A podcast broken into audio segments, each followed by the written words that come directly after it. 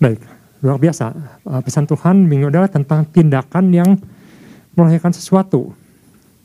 Saya mendapatkan banyak sekali pencerahan atau pemikiran di mana kita harus berubah dalam paradigma kita dalam berdoa. Dan Tuhan ingatkan kita harus ada satu tindakan aktif untuk menggenapi setiap doa-doa yang kita sampaikan, yang kita minta pada Tuhan. Dan Pak Ishak Pak Gembala sudah jelaskan, banyak sekali hal-hal yang menyangkut tentang pesan ini. Ada tentang doa. Pesan Tuhannya adalah Tuhan mau kita umatnya kembali menyadari, kembali sadar, kembali diingatkan, kembali kepada paradigma yang benar. Akan dahsyatnya kuasa, suatu doa, suatu doa yang dinaikkan seorang manusia biasa pada Tuhan. Seperti Alia yang dikatakan dia adalah manusia biasa. Walaupun jabatannya adalah nabi. Dan sini Tuhan percaya orang-orang percaya yang dapat melakukan doa-doa yang berkuasa atau menyangkut sesuatu yang powerful, sesuatu yang besar, sesuatu yang kuat, sesuatu yang ajaib dari Tuhan. Yang menghasilkan sesuatu yang luar biasa di tengah-tengah bangsa yang mengalami degradasi kepercayaan. Ada ruang lingkup yang luas. Jadi ketika saya merenungkan, dapat mendapatkan tugas bawakan firman ini, wah Tuhan, begitu luas, begitu sesuatu yang Tuhan bukakan, sesuatu yang mungkin selama ini kita bukan salah, tapi kurang dalam doa-doa kita. Tuhan Yesus mengatakan dalam doa yang minta diajarkan oleh murid-muridnya, situ dikatakan, dikuduskanlah namamu, datanglah kerajaanmu. Dan situ katakan jadilah kehendakmu. Jadi sekali lagi di sini ada mengenai Tuhan, bukan mengenai kita sebenarnya. Bapak kembali sudah menyampaikan sebenarnya ada satu yang penting yang menurut saya tidak bisa dipecah-pecahkan sebenarnya. Yaitu mengenai tujuan. Untuk siapa? Siapa yang dimuliakan? Mungkin selama ini kita terlalu fokus pada diri sendiri, pada kelompok sendiri, pada program sendiri. Apakah kita berdoa di pihak Tuhan atau di pihak kita sendiri. Suatu perenungan yang sangat dalam dan perlu kita renungkan sungguh-sungguh mengenai pesan ini. Dan yang kedua, kemarin dikatakan memahami sikap yang apa yang harus dibangun. Dasarnya apa? Apakah kita terlibat dalam doa yang kita sampaikan? Atau kita hanya ucapan saja? Jadi ini betul-betul suatu perubahan paradigma yang sebenarnya Tuhan sudah sampaikan tapi kita lupakan. Apa peran kita sebenarnya? Nah saya mengingat ada, kalau mengingat di sini ada suatu tindakan yang melahirkan sesuatu. Saya ingat ada satu orang yang namanya Yabes. Kalau kita lihat secara selewat, Yabes sepertinya doanya egois sekali. Tuhan berkatilah aku, perluaslah wilayahku, aku, aku, aku. Tapi kemarin saya coba baca satu buku yang dikarang oleh Dr. Bruce Wilkinson. Dia merubah atau menyampaikan suatu pendapat yang merubah pikiran kita. Dia katakan, coba perhatikan apakah Yabes itu berdoa untuk dirinya atau untuk sesuatu yang besar. Karena di situ dikatakan Tuhan mengabulkan doanya. Kita ingat, kalau Tuhan mengabulkan suatu doa, berarti itu di asasnya Tuhan. Disetujui Tuhan. Bruce Wilkerson ini coba mengulang kata-kata Yabes, saya akan terjemahkan secara bebas di sini. Dikatakan Yabes meminta sesuatu blessing, suatu berkat dari Tuhan untuk memperluas wilayahnya. Sedangkan namanya sendiri berkata ia adalah membawa suatu kepahitan, membawa suatu kesulitan, membawa suatu tidak enakan dalam kehidupan orang-orang lain, termasuk ibunya ketika melahirkannya. Tetapi kalau kita cek kembali dengan lebih dalam, ternyata di situ ada satu kata yang dikatakan, kalau di King James itu dikatakan, keep me from evil. Jadi dia meminta Tuhan supaya Tuhan menjaga dia menjauh dari yang jahat. Itu yang pertama dia minta sebenarnya. Selain meminta berkat tentunya. Tapi dia minta, Tuhan, jauhkan aku dari yang jahat. Nanti ibu bapak bisa lihat di terjemahan King James. Di 1 Tawarik 4 ayat 9 sampai 10 di situ. Dan yang luar biasa di situ dikatakan dalam terjemahan ini, Bill Kristen mengatakan, that I may not cause pain. Supaya aku tidak menyebabkan kesakitan lagi kepada orang lain. Ini ada satu kata kerja yang aktif. Saya coba cek betul, ternyata katanya aktif ini, bukan pasif. Jadi ada suatu tindakan aktif dalam dirinya. Ia minta Tuhan supaya dia tidak menyakiti orang lain. Ketika Tuhan memberikan berkatnya, memberikan anugerahnya begitu besar dan dia minta itu, dia ingin Tuhan jaga dia dari yang jahat dan dia ingin memberkati orang lain, bukan menyakiti lagi. Bukan menjadi sesuatu yang pesakitan, tetapi menjadi berkat. Ini ada sesuatu yang luar biasa, satu perubahan. Dan di sini kita belajar juga dari Elia, di mana dia bertahan dalam kebenaran firman Tuhan. Dan dia mempunyai satu tindakan yang aktif. Tindakan yang menghasilkan sesuatu yang besar. Di mana dia berdoa pada Tuhan. Dan kita perlu perhatikan dalam pesan ini, Tuhan ingatkan, tindakan itu untuk siapa? Untuk kemuliaan diri kita atau untuk Tuhan? Nah, pagi hari ini saya ingin mengajak atau mensiarkan sebagian apa yang saya dapatkan ketika pesan ini sampai dan itu luas, begitu luar biasa dan mungkin kita perlu waktu untuk mencernanya. Kita akan lihat, yang pertama, kalau Bapak Gembala sudah disampaikan mengenai tujuan dan dasar saya ingin kita melihat pagi hari ini adalah tentang sesuatu yang harus kita lakukan dalam melakukan apa yang Tuhan ingin kita lakukan di minggu ini atau yang mulai minggu ini kita harus lakukan. Yang pertama adalah kita harus selalu cross check doa dan tindakan kita dengan agenda Tuhan. Agenda Tuhan ini berbicara tentang nanti ada hubungannya dengan pergerakan Roh Kudus. Kita akan beberapa, akan lihat berapa tokoh. Di sini saya akan bandingkan antara tiga tokoh. Sebenarnya banyak sekali yang melakukan tindakan besar, tindakan yang merubah sesuatu, di mana orang-orang melihat kemuliaan Tuhan. Tapi saya akan bandingkan tiga orang saja di sini. Yang pertama, yang pertama tentunya Elia. Di sini saya melihat ada satu pola di mana yang Elia lakukan ketika dia melakukan satu tindakan atau tindakan iman yang dia lakukan di bangsa Israel. Dan pola ini ada tiga. Nanti ibu bapak bisa lihat suatu kesamaan, suatu pola. Yang pertama adalah tindakan iman. Yang kedua adalah kuasa, power dari Tuhan. Dan ketiga adalah agenda Tuhan atau pergerakan yang Tuhan lakukan, yang ingin kita lakukan. Kita bisa lihat di satu Raja-Raja, pasal 17 ayat 1.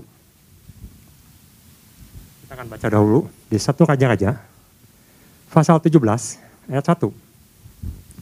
Di situ katakan, lalu berkatalah Elia, orang Tisbe, dari Tisbe Gilead, kepada Ahab, Demi Tuhan yang hidup, Allah Israel yang kulayani, sesungguhnya tidak akan ada embun atau hujan pada tahun-tahun ini kecuali kalau kukatakan. Ini ada tindakan iman. Dia menyampaikan bahwa mulai sekarang tidak akan ada hujan dan itu terjadi selama tiga setengah tahun. Suatu tindakan yang besar, satu tindakan yang kuat yang dilakukan. Nanti kita akan lihat mengapa dia berani melakukan tindakan-tindakan itu. Dan di situ dikatakan dia berdoa sungguh-sungguh ketika dia melawan Nabi Baal supaya api turun dari langit. Di sini ada satu doa. Doa yang sungguh-sungguh, bukan doa yang asal-asalan. Dia meminta Tuhan menunjukkan kuasanya. Di situ dicatat di pasal 18 ayat 37. Dikatakan Elia berdoa sungguh-sungguh. Dan dia katakan, jawablah aku, ya Tuhan. Jawablah aku.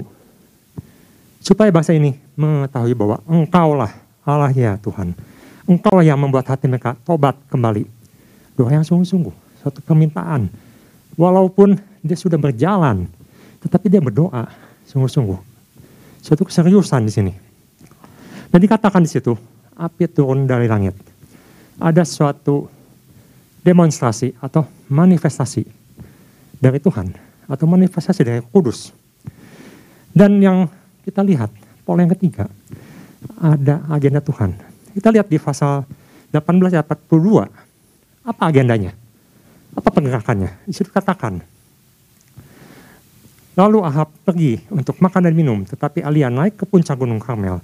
Lalu ia memukul ke tanah dengan mukanya di antara kedua lututnya. Kita sudah dengar mengenai hal ini. Ada satu tindakan yang aktif, yang melambangkan sesuatu akan terjadi, sesuatu yang besar.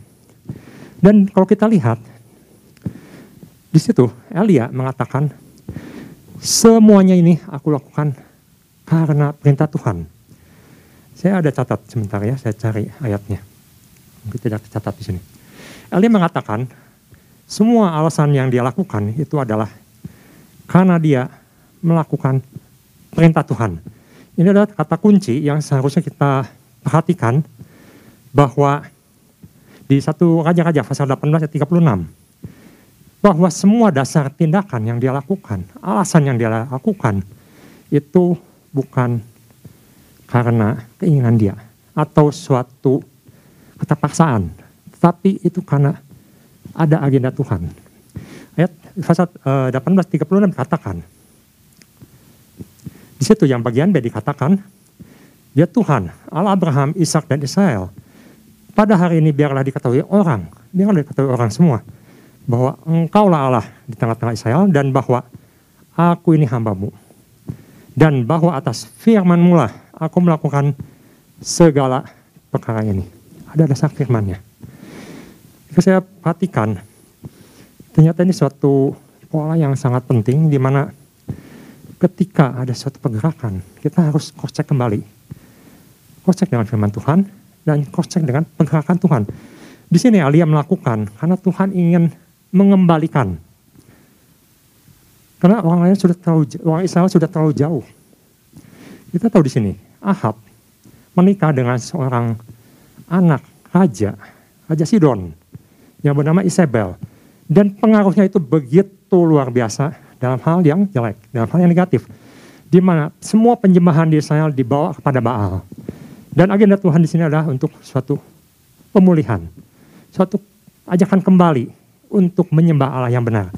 Dan di sini Elia melakukan pergerakan itu ikut serta dalam pergerakan itu. Kita akan lihat contoh lain. Kita akan lihat di Yosua pasal 10. Yosua pasal 10 ayat 12 dan 13. Ada satu orang lagi yang dia melakukan satu tindakan. Dia melakukan satu doa yang dahsyat dan Tuhan kabulkan. Yosua pasal 10 ayat 12 dan 13. Di situ katakan, lalu Yosua berbicara kepada Tuhan. Dengan kata lain, Yosua berdoa pada Tuhan. Yosua melakukan suatu hubungan, komunikasi dengan Tuhan. Atau kita istilahkan dalam penyajian baru itu suatu doa. Doa, suatu hubungan, komunikasi dengan Tuhan. Di situ Yosua berkata pada Tuhan, pada hari Tuhan menyerahkan orang Amori itu kepada orang Israel, ia berkata di hadapan orang Israel, matahari, terhentilah di antara Gibeon dan engkau, bulan di atas lembah Ayalon. Kita lihat apa yang terjadi maka berhentilah matahari dan bulan pun tidak bergerak sampai bangsa itu membalaskan dendamnya kepada musuhnya. Bukankah hal itu juga telah tertulis dalam kitab orang jujur atau kitab perang terjemahan lainnya? Matahari hendak bergerak di tengah langit dan lambat-lambat terbenam kira-kira sehari penuh. Ini sempat diperdebatkan oleh beberapa orang yang merasa ini sesuatu yang tidak mungkin. Matahari berhenti bergerak. Tetapi beberapa peneliti mengatakan betul. Pernah terjadi dan itu bisa diukur atau dibuktikan secara terbalik.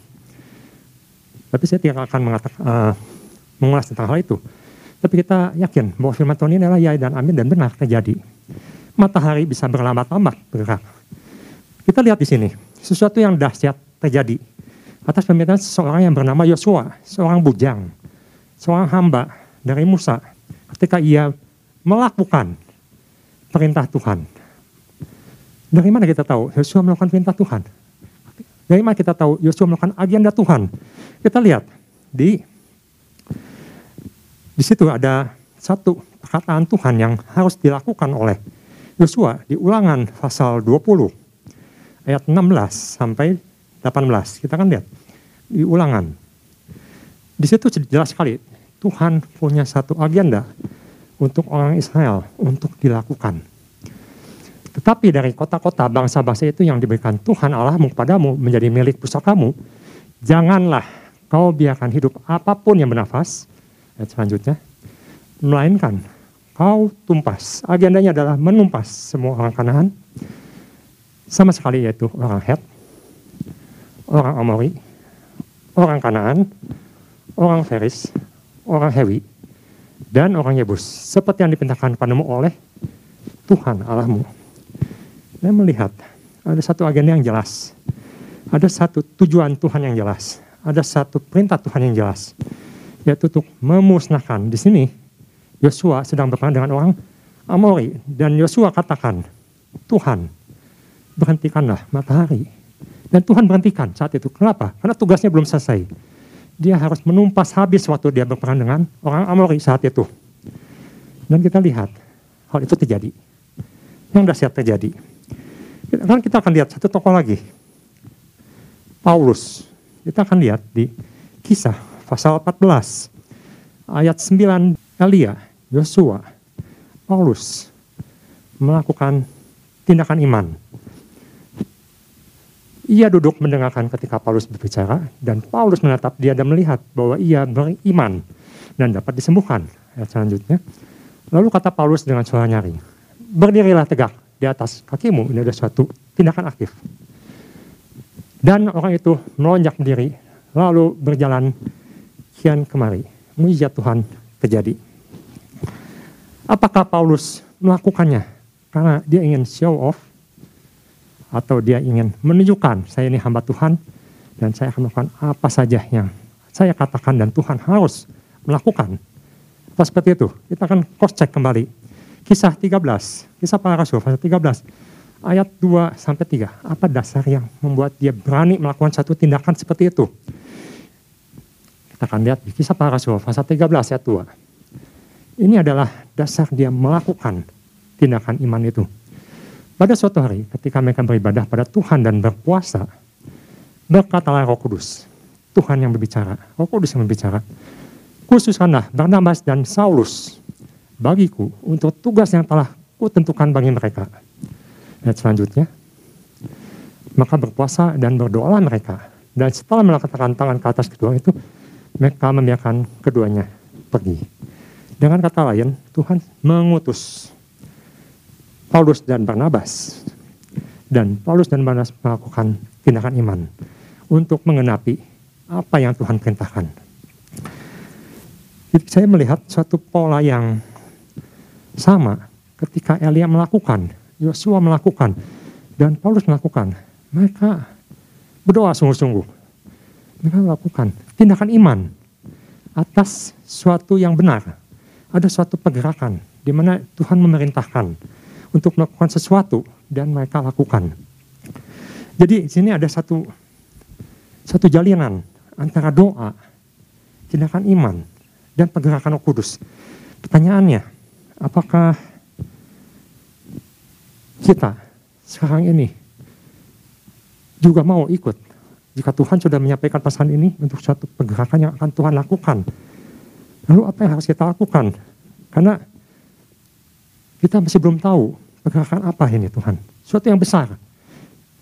Kita menurut saya ketika kemarin komsel dikatakan bagaimana kita bisa melihat satu pergerakan ini dikatakan kita harus peka terhadap pimpinan Roh Kudus. Dikatakan bahwa suatu hubungan yang peka akan bisa melihat apa yang Tuhan inginkan. Sama seperti suatu hubungan misalnya hubungan suami istri antara suami dan istri, di mana ketika semakin lama mengenal, maka semakin tahu apa keinginannya. Mungkin kadang-kadang tidak melalui satu perkataan, hanya melalui satu gerakan atau satu kode.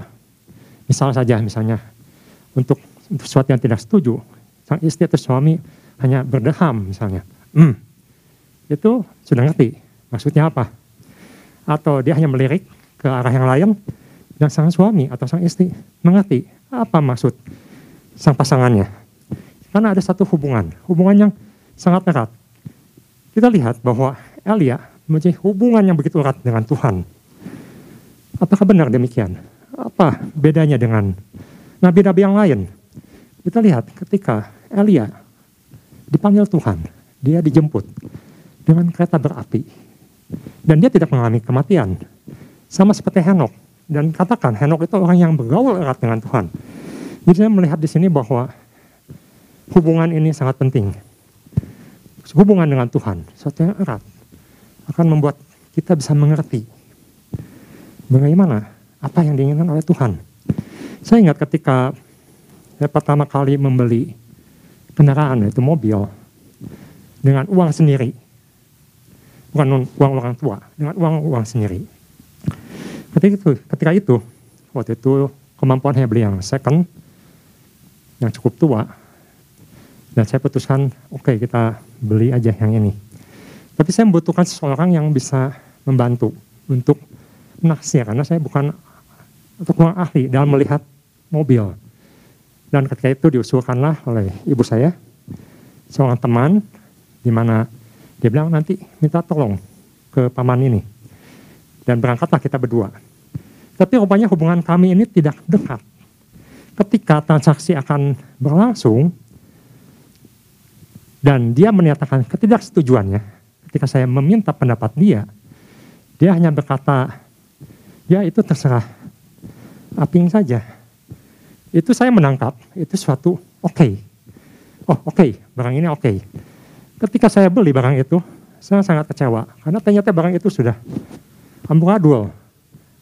Shockbreakernya sudah dipotong. Jadi kalau lewat polisi itu sudah bunyi gok gok gok gok. Mesin sudah ditak-atik body sudah dipoles sana sini. Suatu kecewaan. Mengapa? Karena saya ternyata miskomunikasi dengan paman ini. Maksud dia itu adalah kita lihat yang lain aja. Tetapi saya tidak menangkap kode yang dia berikan ketika transaksi itu sedang diadakan. Hasilnya apa? Hasilnya miskomunikasi dan hasilnya mengecewakan. Saya pikir itu ada hal yang akan terjadi ketika kita miskomunikasi dengan Tuhan. Apa yang terjadi kalau kita miskomunikasi dengan Tuhan? Maka hasilnya tidak akan dahsyat. Hasilnya tidak akan besar. Bagaimana seorang Elia membangun hubungan dengan Tuhan. Seorang Yosua membangun hubungan dengan Tuhan. Seorang Paulus membangun hubungan dengan Tuhan. Dan dia mendapatkan apa yang Tuhan inginkan. Oleh karena itu mereka berjalan dengan yakin dan teguh. Berani melakukan tindakan iman Lalu secara praktis apa yang bisa kita lakukan sekarang? Saya kira kita harus kembali pada firman. Membaca firman, merenungkan firman. Bukan hanya membaca, tapi merenungkan sungguh-sungguh. Tuhan kita mau ke mana? Apa yang Tuhan ingin kita lakukan? Mungkin selama 2-3 tahun ini, Tuhan berikan satu masa di mana kita harus kembali merenungkan sungguh-sungguh peran kita dan Tuhan ingin pakai kita semua untuk melakukan perintah Tuhan. Dan kita harus berjalan dengan tuntunan roh kudus, dengan yakin, dengan tindakan iman. Jadi kita harus kembali cross check dengan firman. Itu yang pertama. Kita harus kembali cross check pada firman Tuhan atau agenda Tuhan atau pergerakan roh kudus ketika Tuhan nyatakan sesuatu kita hit check kembali. Hit check kembali, renungkan kembali firman Tuhan. Supaya apa? Supaya kita bisa lakukan tindakan iman dan ada ada manifestasi yang terjadi oleh Roh Kudus. Yang pertama, yang kedua, kita mendapatkan bahwa Elia adalah seseorang yang mungkin dikatakan sedikit melankolik. Banyak mengatakan kalau dia ini berat hanya sendiri. Tuhan, saya hanya sendiri. Nanti bapak bisa dicek. Dia kata berulang-ulang, Tuhan, cuma aku sendiri. Bahkan di depan bangsa Israel dia katakan, hanya aku sendiri. Kita lihat di satu Raja-Raja pasal 18 ayat 22. Di situ dikatakan, lalu Elia berkata pada rakyat itu, hanya aku seorang diri yang tinggal sebagai nabi Tuhan. Padahal nabi-nabi Baal itu ada 450 orang banyaknya. Cuma sendiri, aku sendiri. Tapi Tuhan sempat menegur. Elia, kita lihat di satu Raja-Raja pasal 18 ayat 13. Tuhan sebenarnya sempat menegur Elia tentang hal ini. Di mana dia selalu mengatakan hal yang sama. Tuhan, aku ini sendiri. Eh, bangsa Israel, lihat, aku ini cuma sendiri. Lewat siapa? Di sini lewat orang yang dikatakan orang yang menyembunyikan nabi-nabi Tuhan. Yang namanya Obaja. Dikatakan di sini, tidakkah diberitahukan kepada Tuanku apa yang telah kulakukan pada waktu Isabel membunuh nabi-nabi Tuhan Bagaimana aku menyembunyikan 100 orang nabi-nabi Tuhan dalam gua 50 50 sekelompok dan mengukus makanan dan minuman mereka. Tidak sendiri sebenarnya. Tetapi mengapa Elia merasa sendiri? Yang bagian kedua ini saya berjudul tetap melangkah walau kelihatan yang lain belum bergerak. Ada sahabat nabi Tuhan yang diselamatkan di sini oleh Obaja. Tetapi narasi ini Alkitab mengatakan hanya Elia yang bergerak. Hanya Elia yang bergerak. Apakah yang lain tidak bergerak atau belum bergerak? Yang jelas di sini Elia bergerak. Ini satu kekaguman yang saya lihat ya Elia, meskipun dia ada sedikit mengeluh di sini. Dia katakan saya ini sendirian Nabi Tuhan sudah tidak ada, hanya aku sendiri. Dan Tuhan nyatakan, tidak, masih ada Nabi Tuhan. Tapi apa yang dia lakukan? Saya tidak melihat dia berlama-lama. Atau dia menunggu-nunggu untuk sama-sama bergerak. Atau dengan istilah pengennya kolektif. Pengennya bareng-bareng. Saya melihat sini satu keteguhan dari seorang yang bernama Elia. Ketika dia mendapatkan perintah Tuhan dia lakukan. Dia tidak menunggu. Di cerita ini atau narasi ini tidak dikatakan Elia kemudian menghubungi nabi-nabi yang lain dan mengajak mereka untuk sama-sama ke Gunung Kamel. Tetapi dia langsung lakukan satu tindakan iman. Dia lakukan apa yang Tuhan perintahkan. Itu satu yang luar biasa. Kadang kita pengen rame-rame. Main pengen rame-rame makan pengen rame-rame. Pelayanan pengen rame-rame. Tetapi kita lihat di sini, untuk suatu pergerakan apa yang Tuhan sudah tanamkan, dan kita sudah cek, kita sudah tanya Tuhan, Roh Kudus sudah nyatakan, maka saya lihat Elia ada berbuat benar. Dia lakukan, meskipun yang lain belum bergerak. Dia lakukan. Bahkan kita perhatikan ketika Elia di cerita-cerita selanjutnya, dia dalam keadaan depresi, Sekali lagi dia katakan, aku ini sendiri Tuhan. Tapi Tuhan kembali katakan, tidak, kamu tidak sendiri. Masih ada tujuh ribu orang yang aku sisakan, yang tidak menyembah Baal, yang tidak mencium Baal. Tapi dia selalu merasa sendiri. Ya, tapi yang luar biasanya, meskipun dia tetap merasa sendiri, dia tetap lakukan apa yang Tuhan perintahkan, di mana dia diberikan tugas-tugas akhir oleh Tuhan saat itu. Ya dia kerjakan. Ini sesuatu yang luar biasa saya perhatikan bahwa mungkin kita terlalu banyak menunggu. Terlalu banyak menunggu untuk sesuatu yang Tuhan sudah jelas nyatakan.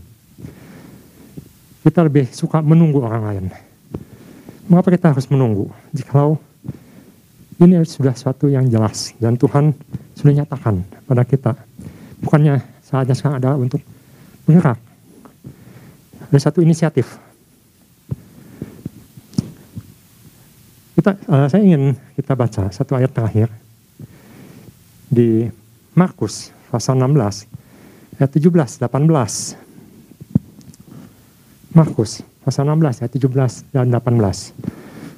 Tuhan sebenarnya sudah berikan satu rambu yang jelas sekali ketika kita mau lakukan apa yang Tuhan perintahkan. Di situ katakan tanda-tanda ini akan menyertai orang-orang yang percaya mereka akan mengusir setan-setan demi namaku mereka akan bicara dalam bahasa-bahasa yang baru, baru bagi mereka.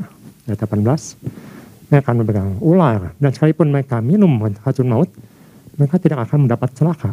Mereka akan meletakkan tangan atas orang sakit, dan orang itu akan sembuh. Bukankah itu yang dilakukan oleh Paulus?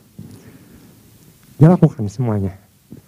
Tapi sekali lagi, kita perlu dicek. Kembali minta pimpinan roh kudus. Tapi jika roh kudus sudah jelas mengatakan, sudah jelas menyuruh, seperti dia menyuruh Paulus, seperti dia menyuruh Alia, seperti dia menyuruh Yosua, maka kita harus bergerak. Saya kira itu yang apa yang saya dapatkan dan saya bisa bagikan. Sekian firman Tuhan. Tuhan Yesus berkati.